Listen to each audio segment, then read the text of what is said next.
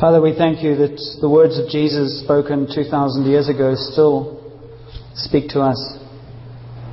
And we thank you so much that you have been a neighbor to us, a friend to us, that you've seen us where we are, and you've come to where we are.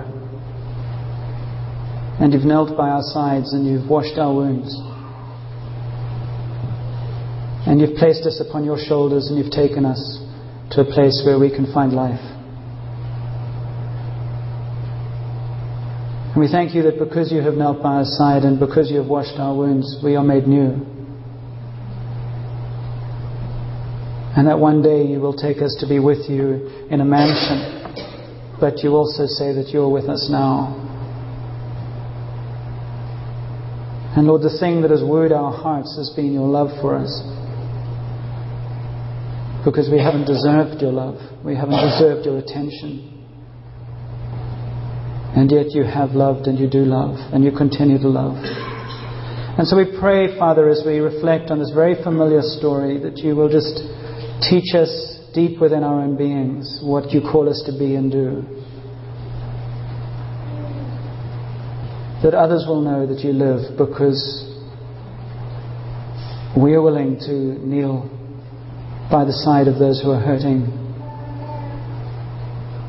And we're also willing to allow those to kneel by our side when we're hurting. So, Father, we ask you to take us deeper this morning in the love of Jesus with all its fullness and richness, that you might be honored and glorified in His name. Amen.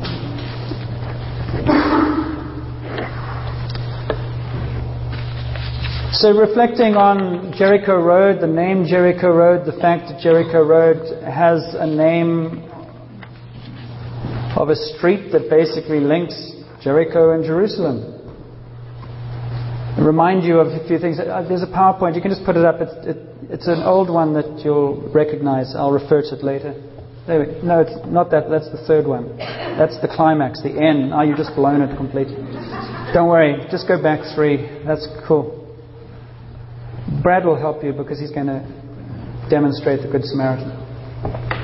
Jericho Road. One end of Jericho Road is Jerusalem. It's the top of a mountain, 3,000 feet up or 2,000 feet up.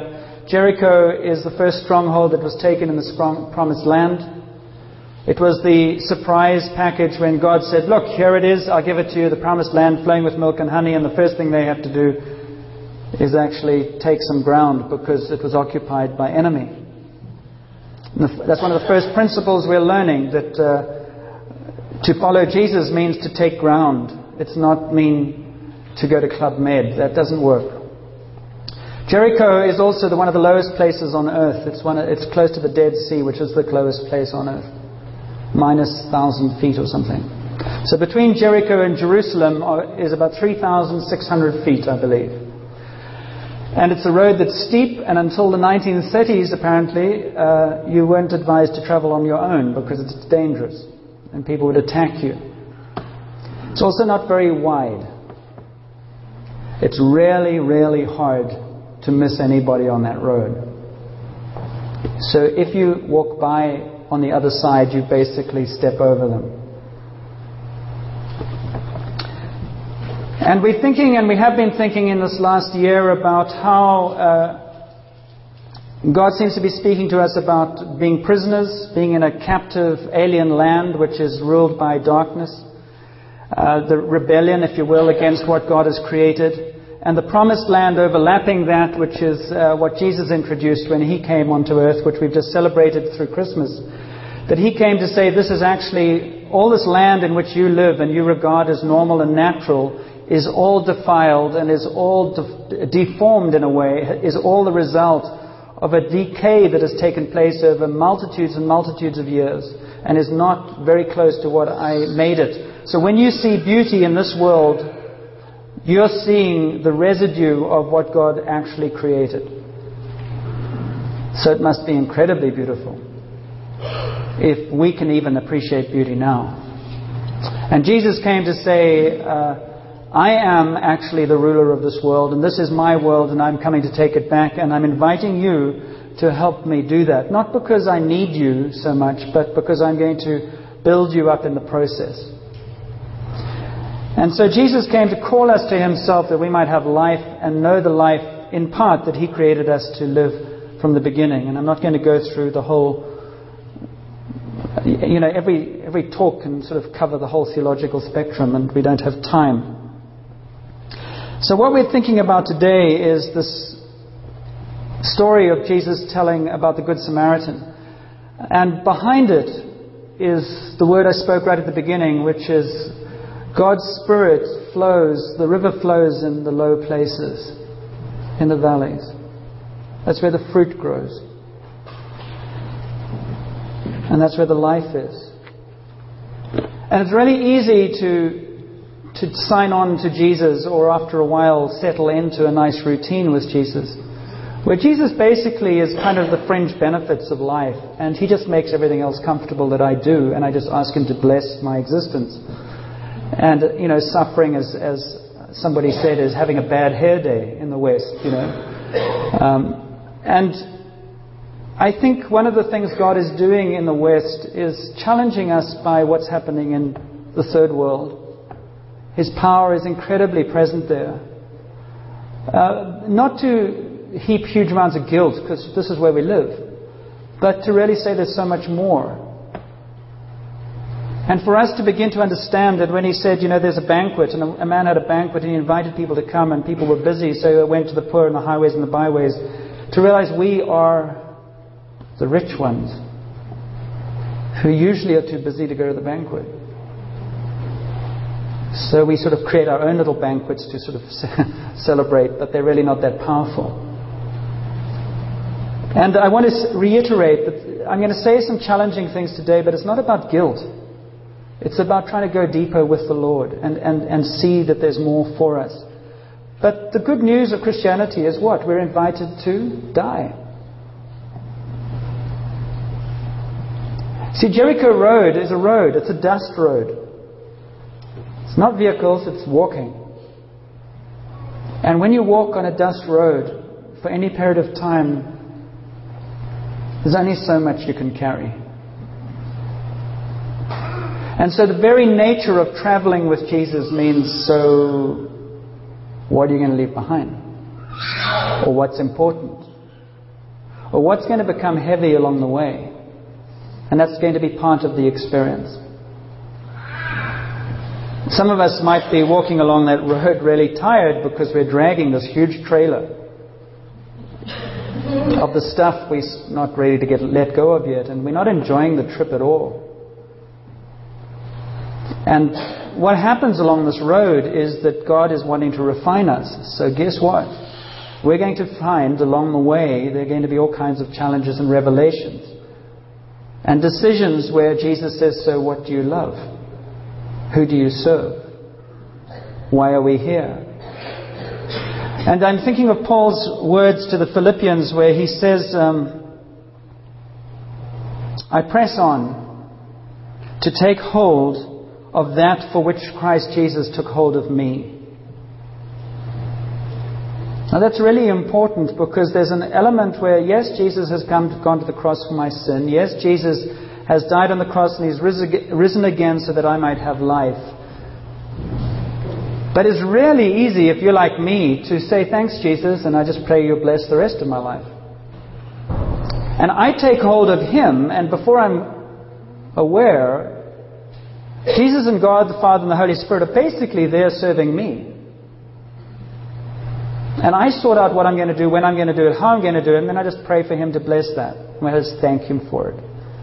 And I get a warm feeling, and I call it the Holy Spirit. And when I manage to avoid situations, I say, I feel peace. And I'm actually on a very low level of spiritual life. And so when Jesus says, Come and follow me along Jericho Road, he goes, I have taken hold of you.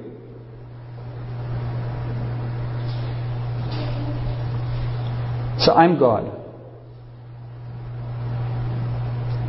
And if you love me, then follow me.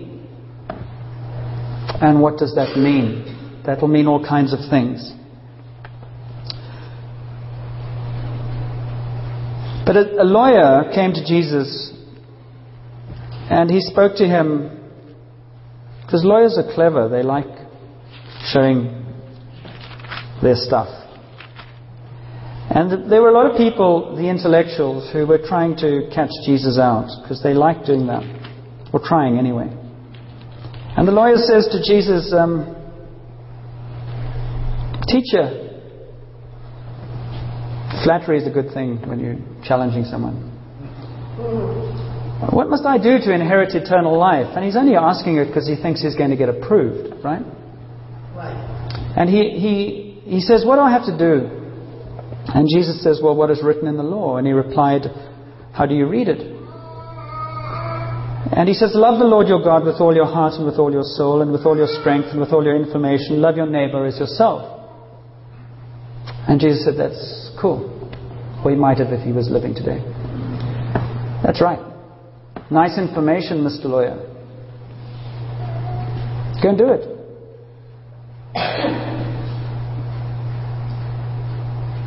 And the lawyer goes, um, wait a minute, maybe there's a misunderstanding. Because, like me, do it? No, no, no, no, no. Let's talk about it a little longer. Maybe let's have a Bible study for five years so we don't have to do it. You know what I mean? That's really the essence of what we're talking about today, I'm afraid. It's that kind of do it stuff. Um, and I don't want to be alone in the battle between theory and practice, you know. So the lawyer says, um, but, I mean, who is my neighbor? And Jesus tells the story of this man who's on his way down from Jerusalem to Jericho, and he gets beaten up by robbers, and everything gets robbed, and he's left half naked or pretty much naked on the, on the side of the road. And then a Levite walks by who's a religious leader, um, and then a, another priest walks by, and, and they walk by on the other side because they're busy serving God. And a Samaritan comes by, and a Samaritan, if you, you need to understand, Samaritan is like speaking in Israel about a Palestinian if you te- wherever you teach the story, you, the Samaritan becomes the, the person you most despise. So when Jesus said Samaritan, it was, it was volatile, it was insulting. Whatever culture, when I, we, we talked about the story in South Africa, it would be if you were in a white congregation, you'd say, a black man stopped. If you were in Montreal and you were speaking to English, you'd say a French person. In Canada, somewhere, in some places, you might say Native Indian. And in a Native Indian culture, you might say a white person. Whoever you most despise or struggle with is the Samaritan. That's the point. And the Samaritan stops and he, he sees this man. Well, all the, all the others have seen him too. And it says he goes to him and then he bathes his wounds and then he picks him up and he puts him on his donkey and he goes to an inn and then he pays for the night stay and he stays there overnight and then he says, Look, just make sure this guy is okay and I'll come back and I'll, I'll, I'll pay for the rest of it. And Jesus' response was, Which of these three do you think was a neighbor to the man who fell into the hands of the robber? And the expert in the law replied, uh, The one who had mercy, Jesus. And, you know, Jesus could have kept quiet there. But he had this habit of just digging it in a little bit. So he goes, Go and do likewise. Go and do it. But I'm a lawyer, I don't do that kind of thing. Well, that's the trouble. You define yourself by your position. Who says you don't do it? who determined that barrier. Where does that come from? It doesn't come from God. Notice in the story, you know, they don't spend a lot of time Jesus saying, you know, the guy should have looked where he was going. He deserved to be beaten up because he was a fool to travel alone. He doesn't talk about who this man was who was dying on the side of the road. He doesn't say anything about that at all. Which leads me to the uncomfortable conclusion that it doesn't matter. It doesn't matter who's lying on the side of the road. If you see somebody in need, do something about it. It doesn't tell us either that the Good Samaritan, the Samaritan who was good, it doesn't tell us that he was rich. It doesn't tell us that he wasn't busy. It doesn't tell us that he had a family waiting for him that night. Because all it tells us is the Samaritan saw the need and he responded to the need. And he got inconvenienced. And he used his time, his hands, his money, his donkey, and his influence probably to help this man. And Jesus said, Go and do likewise. I believe that is the heart of what God's calling Jericho Road to. It's easy to say we don't want church as usual, which isn't moving the songs around. The river flows in the lowest places. The rivers flow in the place of humility, of servanthood,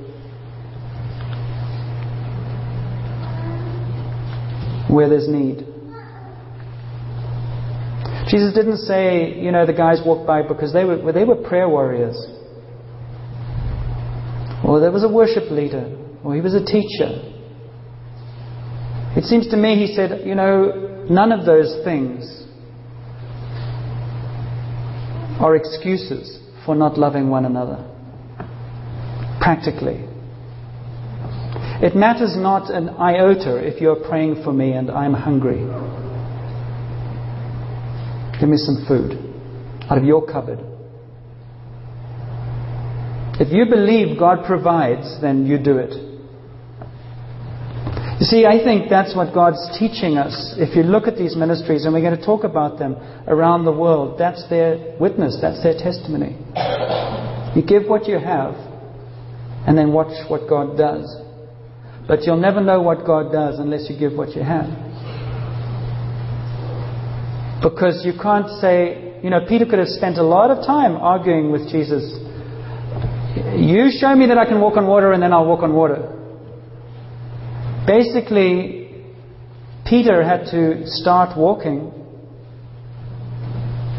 and then he found that he was walking on water.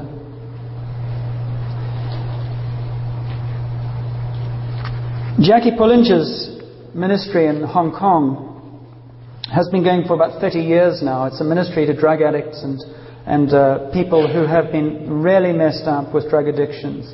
And all she has done is go in there and provide places for them to be and then pray over them. Sometimes they pray over them for, for eight days, 24 hours a day, and they come off drugs cold turkey. It's a powerful ministry, and it's happening in Europe as well. And she makes a comment in one of her talks where she says, you know, people come from the West and they, um, all these people have a sort of love-hate relationship with the West by the sound of it because they, you know, she said these people come and, and they kind of go, well, um, I, you know, I'd like to come and help, but I like Tuesdays off. And she's not a very diplomatic person. She says, um, the first thing we have to deal with with most people who come and help is the bottom line. Like you might not have your own bedroom, and you might not have your own washroom, and you might not be off on Tuesdays, because the poor don't know it's Tuesday. And she says the first thing we have to do is deal with bottom lines. Are you a servant or not?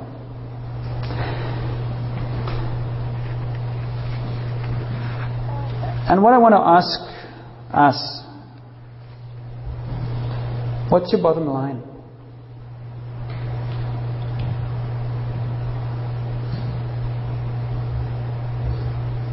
What's your bottom line as you serve Jesus? How low is it? How many qualifications do you have before you will say yes? How many times do you say no before you say yes? To me, the Good Samaritan says, I say yes to the Lord all the time. If I'm busy sensing and following Him, and I'm going to qualify that because I really have no patience at all for individual anointings. In other words, God told me to do this and that justifies it. I believe God verifies what He tells us through one another because that keeps us honest. And it's intriguing. We used to joke in England that nobody was called to the ministry in the north of England because it wasn't so pleasant. It was the south. Human beings, left to our own resources, tend to choose the gravy. So we need to take ourselves with a pinch of salt. But God so loved the world that he became human and in Isaiah it says he wasn't even very good looking. In order that I might know his love and his grace and his mercy. And his bottom line was way, way, way into nothingness. And I believe if Jericho Road is going to be different, which we say we want to be, the Holy Spirit will work as us, we as individuals, humble ourselves and stop and start letting go of our agendas. And start humbling ourselves and say, Lord, whatever you want me to do, I'll do it. Because it's in the doing it that the growth takes place. It's in the doing it that the, gra- the grace flows. It's in the doing it that the transformation happens. So, humility and service is what God calls us to. And therefore, um, how do we do that? Very quickly. I think we need to learn to be two faced. That picture up there was one we used about coming into that place where Jesus opens, on the, on the resurrection side of the crucifixion, there's an open door to heaven where God's Spirit is present and we can uh, be, know His power and His presence because of the cross. But in what, what the Good Samaritan is telling us, I think, is that there are two faces for every Christian. The one is the face inward. You can show the next one. The, is the face inward, which is, is, is looking into heaven and is actually looking into your relationship with Jesus. And one of the things to consider this morning is what is your relationship with Jesus like right now? What is your worship like? How do you sense His love for you? How vibrant is that relationship? Because He wants it to be vibrant. And there's no accusation in this. It's just very simply, if it's not vibrant, ask Him to help you make it vibrant. It's very simple. That's what's called humility. When we have these prayer times after communion, we should have lots of prayer for, Lord, just help me to be open to you. There's too much pride around here. Way too much pride. We're desperately sick, very opinionated, and very spoiled. And God loves us deeply, and He just says, Come to me, and I will do it for you, but you're going to have to ask.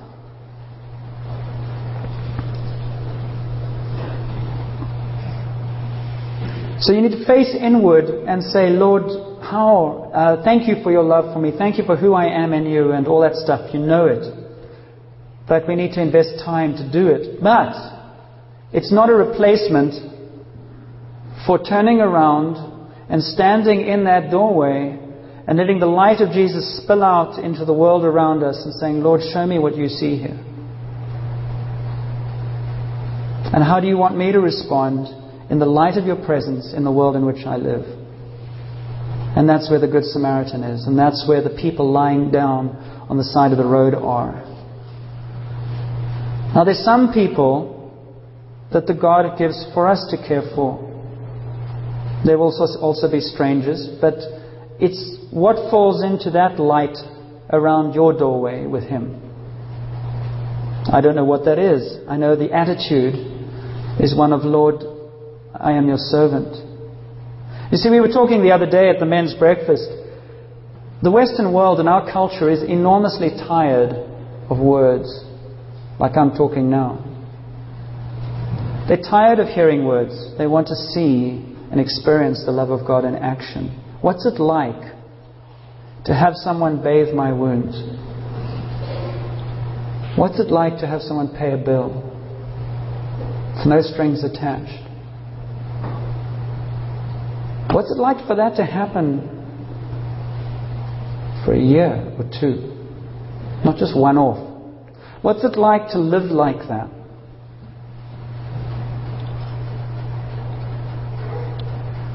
One of the big challenges we have is how do we love one another? And the Good Samaritan story is, is about you just draw alongside and are there and do whatever is required. You see, the person who kneels by the side of the man on the side of the road doesn't set the agenda, he responds to the need. Too often, we kneel down or we come alongside with our agenda and say, Well, this is what I will do. And much of the time, I think, we just pray for each other and then walk off and leave you at the side of the road. It gets messy, but it's also the way God works and grows us. So we look in and we look out. And I want to challenge us as we finish today. We wrote and printed um, some brochures. You got them at house group, some of you. If I can find one here. They're called uh, Knowing God, Believing Jesus. They'll be up on the stage here. The challenge for the new year. God can use every single one of us. Forget about your screwed up life. Forget about your, you know, your personality. He's bigger than that. There's somebody in your life right now who doesn't know Jesus. And you are that Good Samaritan. And I don't know how it's going to work. The, the suggestion is pick up a brochure and say, Lord, who do you want me to give this to? Excuse me, not give it and run away. Give it as part of drawing them into a relationship with Jesus.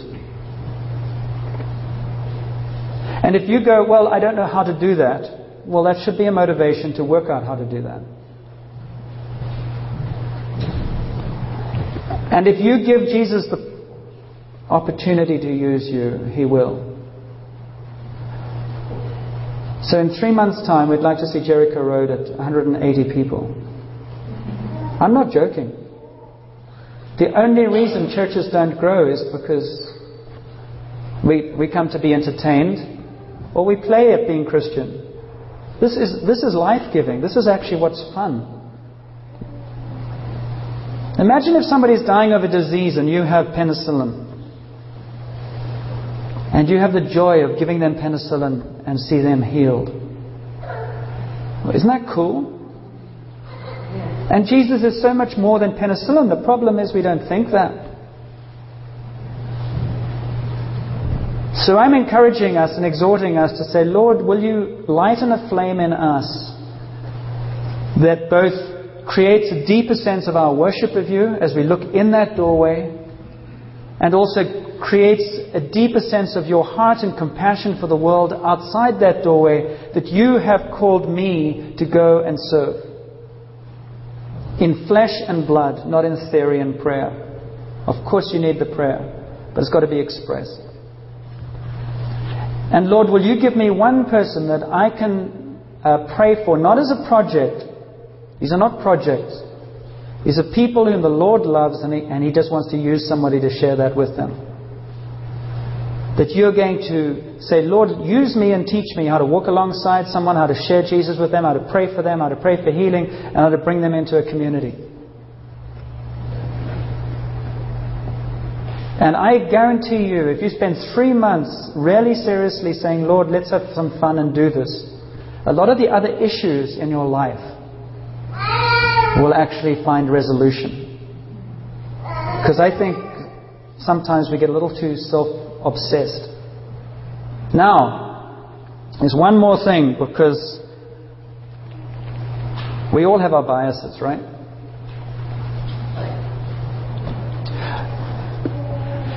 The person's lying at the side of the road is also you and me. And we can walk by ourselves. You see, we're all wounded, we're all broken, we're all incomplete. And part of humility is about acknowledging that. But it's not acknowledging that as an excuse and therefore going, but I can't because I'm weak. It's going, Jesus, will you work in me and through me with that? But the point I'm trying to make is we will most effectively share the love of Jesus with others to the degree that we allow others to share the love of Jesus with us. So if nobody ever has an opportunity to bathe your wounds, don't be surprised if what you offer is not particularly powerful, because it'll come from a superficial place. Because Jesus said, have the last slide. All I'm talking about is this very, very familiar theme. Jesus said, Love one another as I have loved you, and I cannot love somebody to the depth that Jesus has loved me if I've never received that love. If Jesus has loved me enough to go to the cross for me and rise again, what's my bottom line? If that was His. I don't think there is one quite frankly. I think every time we make an excuse, we just need to go to Jesus and say, I can't do that yet. And confess it as pride or sin or rebellion. And then just say, Lord, teach me how to, teach me how to break through that. And I think if Port Alberni saw people doing this stuff, however it works for each person, that will change this valley where the river flows at the deepest place, which is in humility of those who serve and among those who are most broken. And that's where we all really are.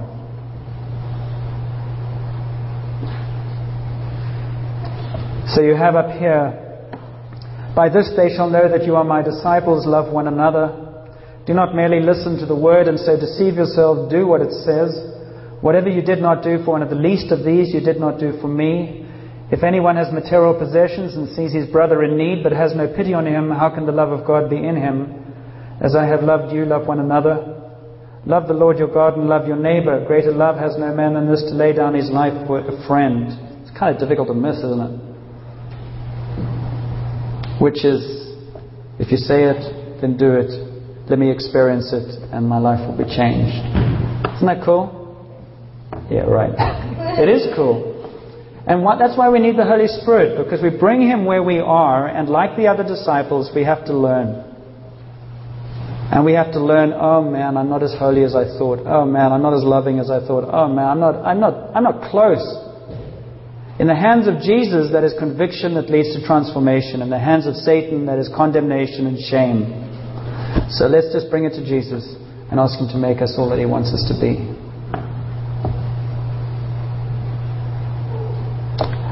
Let's be still. And Father, will you just speak to each of us, maybe? Thank you that there's absolutely no condemnation in your heart. It's, this is all about how to love each other and how to love the stranger and how to be open to the Spirit of Jesus.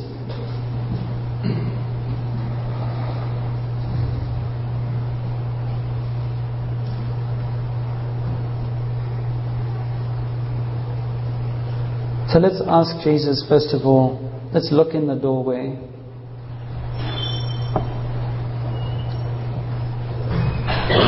And give Him permission to lead us into a deeper relationship with Him. Because we can never have enough. We've never arrived with that one. Lord, what is it that you want to lead me into? What is it that you want to release in me that will enable me to know that I'm loved more by you, I'm accepted by you, I'm pleasing to you?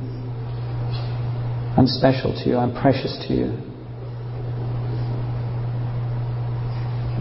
Show me an area in my life where I'm not really believing that, and so I'm not risking or trusting you. And if you know what that is, then just give Him permission to melt that. There could be many, many things, but just take one and say, Lord, I bring that to you. And I, I just give you permission to teach me how to let that go or to allow you closer. He loves that.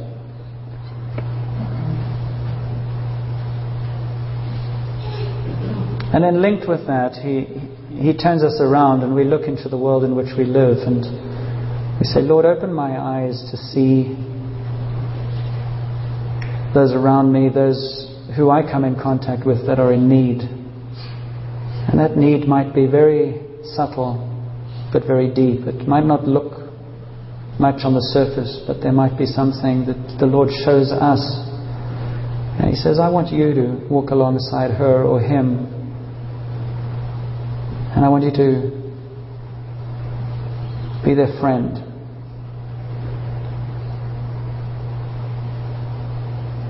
And I want you to love them as I love them.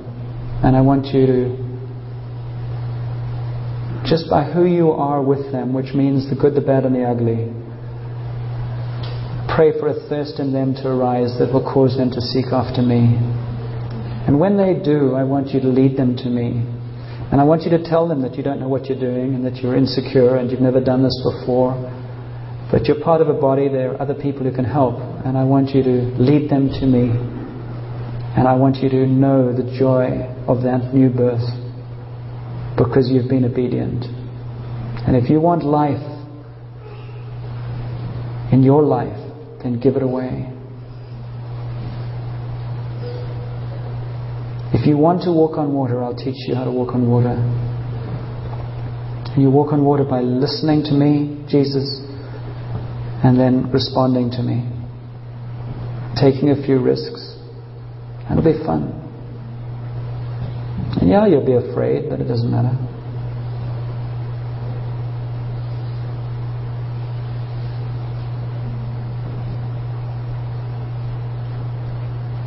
Who is the person that's on that brochure that the Lord brings to your mind right now?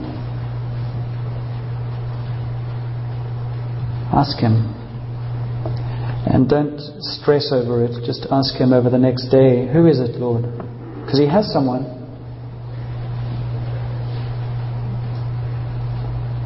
I've told you before, you know, Wayne used to be on my list a long time ago. And it was unbelievable to me that Wayne would ever come to church.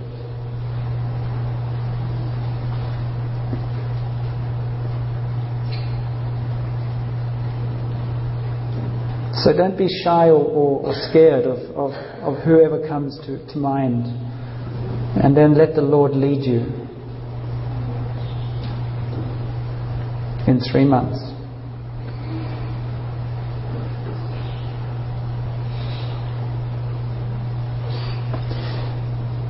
So if you're up to the challenge, and this is obviously going to be embarrassing because very few probably will stay seated, but that's okay. Stand up and we're going to ask the Lord to just empower us to to do this stuff. If you don't want to be empowered and you want to live in your miserable life, just stay seated.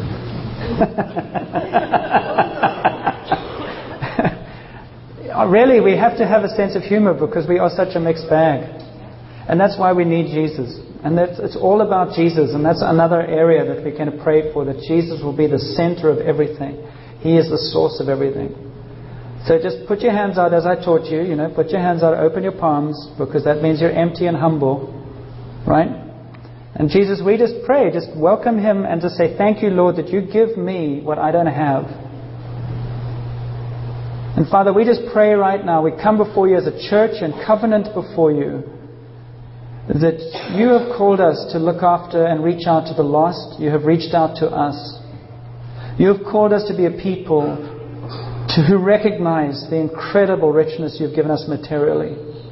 And you've called us to share that as we share ourselves. Lord, we're all mixed up. We don't know how to do this stuff.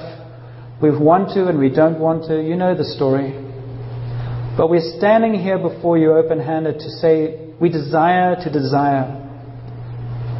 And we want to learn how to serve you better and how to be good Samaritans in the world in which you've placed us. And so we pray for ourselves, we pray for this church, we pray for your Spirit to take these earthen vessels that we present to you and fill them with the love of Jesus.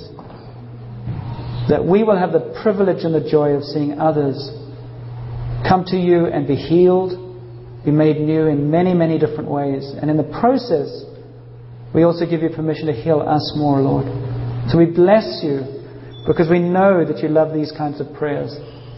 And as we break bread together now, we just pray that, Father, you will have your way with us. And give us a humility that makes it easy for your Spirit to flow in this place. May we be a place where the Spirit flows easily because it's a deep valley where the water flows. And when you see Jericho Road, you see a spirit of humility and kindness. You see a people of compassion and generosity. You see people who put themselves out, who ask forgiveness quickly, and who don't hold grudges. So we bless you, Jesus, that you have shown us the way and we covenant to follow you along Jericho Road this, this year and to help each other along that road. To your praise and honor and glory. In Jesus' name we pray. Amen. So we can't have that kind of talk without sharing the peace, right?